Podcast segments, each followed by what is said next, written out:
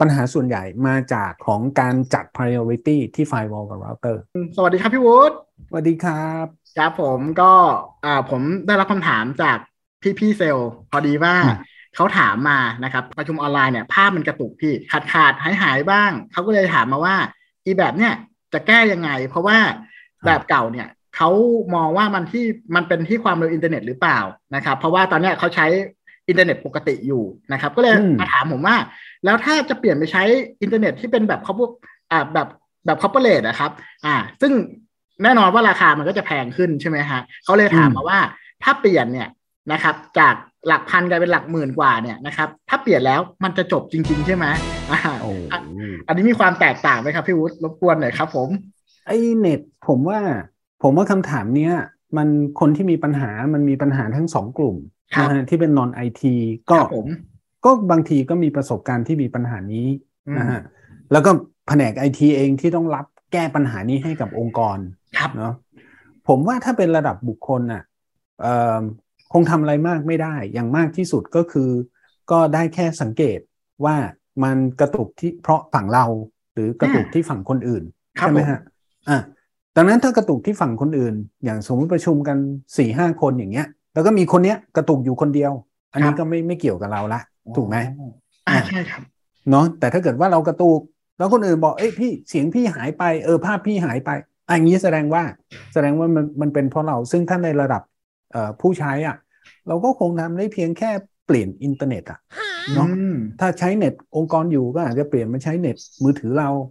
ถ้าใช้เน็ตหอพักอยู่ก็อาจจะเปลี่ยนไปใช้เน็ตองค์กร แล้วมันก็จะชี้ประเด็นไปว่าปัญหาอยู่ที่ network คงได้แค่นี้นะฮะแต่ว่า แต่ว่าถ้าเป็นแผนกไอทีขององค์กรนะครับเชื่อไหมว่าส่วนใหญ่ไอทีจริง ๆ มันแก้ได้นะ มันไม่ยาก แต่ว่าไอทีมักไปจับจดอยู่กับคำว่า bandwidthอ๋อครับฮะเออ แล้วก็บอกว่าสภาพเนี้ยมันจะถูกสรุปทันที โดยไม่ค่อยได้ลงลึกในการศึกษาว่าปัญหาเป็นเพราะแบนด์วิดต์ไม่พออ่าอ่า อะผมมีโจทย์มี challenge นะฮะให้กับแผนกไอทีที่จะต้องอรับโจทย์มาแก้ปัญหานี้ให้กับองค์กรเนี่ยลองดูอย่างนี้ครับอ่าถ้าสมมุติเป็นเรื่องแบนด์วิดนะแบนด์วิดอ่าสมมุติเราโฟกัสที่เรื่อง bandwidth นะทำอย่างนี้ดีไหม เปิด Zoom session นะฮะเปิดขึ้นมา session หนึ่งฟังฟังเราฟัง network เรามีนั่งอยู่คนหนึ่งนะครับอ่าแล้วก็ข้างนอกมีหลายคน แล้ว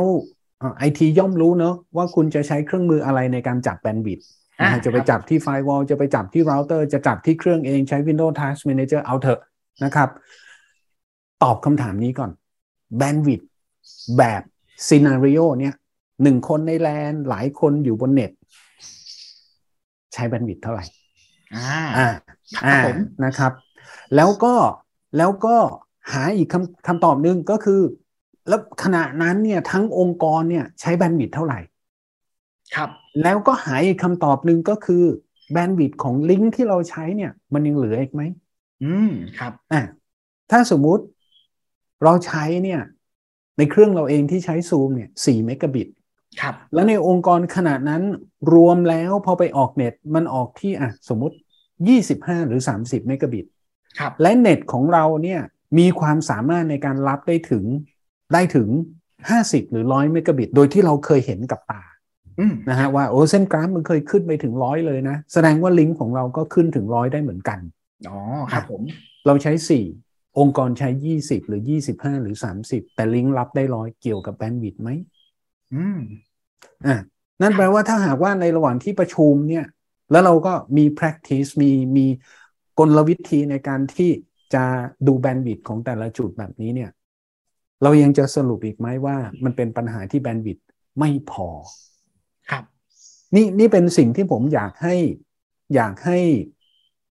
แผนกไอทีเนี่ยอย่าว่างั้นนี้เลยนะ อยากให้จนแต้มอะกับคำว่าแบนด์วิดต์ไม่พอ เพราะจริง ๆ แล้วเนี่ยมันคือเรื่องของ latency มันเป็นเรื่องของความความเสียเวลา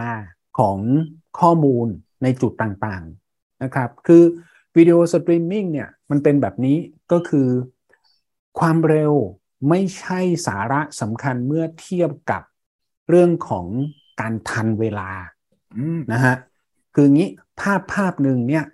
พอมันถูกย่อยลงมาเป็น packet เนี่ยนะครับมันคือเราก็จะได้ packet มาขบวนหนึ่งคิดว่าเป็นรถไฟนะนะคราวนี้รถไฟเนี่ยไม่จำเป็นต้องวิ่งเร็ว แต่มันต้องวิ่งถึงจุดปลายทางในเวลาที่ใช่ ในเวลาที่ใช่ด้วย ในเวลาที่ใช่ เพราะภาพภาพนี้เนี่ยขบวนรถไฟแต่ละตู้คือไอ้ข้อมูลแต่ละชิ้นอะมันต้องไปประกอบเป็นแต่ละส่วนของภาพ ครับผมอะแล้วแล้วภาพเนี้ยก็จะถูกใช้เป็นหนึ่งเฟรม ที่หน้าจอปลายทางถูกไหมครับก่อนที่ภาพถัดไป ซึ่งก็กำลังจะมาภายในเฟรมถัดไปครับ เห็นไหมมันต้องทันเวลา เพราะถ้าเฟรมถัดไปมาช้าครับ แต่มาละ มานะ แต่ช้าครับ เออ ไม่ทันแล้วครับ ต้องโยนโยนทิ้งครับ เพราะอืมณเวลาจุดเนี้ยมันถึงคิวที่เฟรมถัดไปคือภาพถัดไปต้องขึ้นละอ๋อโอเค เพราะฉะนั้นไอ้ข้อมูลมาครบนะครับมาครบ แล้วมาเร็วคือ คือโอ้โหวิ่งเข้าสถานีเนี่ยร้อยยี่สิบกิโลเมตรต่อชั่วโมงวุ่งเข้ามา แต่ช้าไปครับ อ่าโอเค ช้าไปครับ เพราะอะไรพอรถไฟกระบวนนี้ไปจอดสถานี A สถานี B สถานี C แต่ระหว่าง A ถึง B เนี่ยโอ้โหวิ่งร้อยยี่สิบเลยนะ แต่จอดรอสิบห้านาที จาก B ถึง C โอ้โหวิ่งอีกร้อยห้าสิบเลย แต่จอดรออีกสิบห้านาที ครับ เพราะฉะนั้นเออเพราะฉะนั้น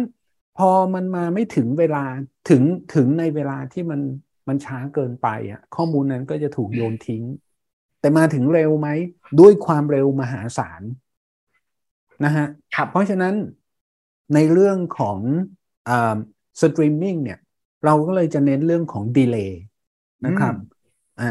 ซึ่งทำไมผมถึงอยากให้เช็คเรื่องของ bandwidth ที่ใช้ เพราะผมอยากให้ความคิดของแผนกไอทีถูกปลดออกมาก่อนแล้ว แล้วลดความเชื่อว่ามันเป็นปัญหาเรื่องแบนด์วิดลดลงครับนะฮะถ้าจะเชื่อว่ามันเป็นเพราะแบนด์วิดต์ผมอยากให้มีข้อพิสูจน์ เช่น เช่น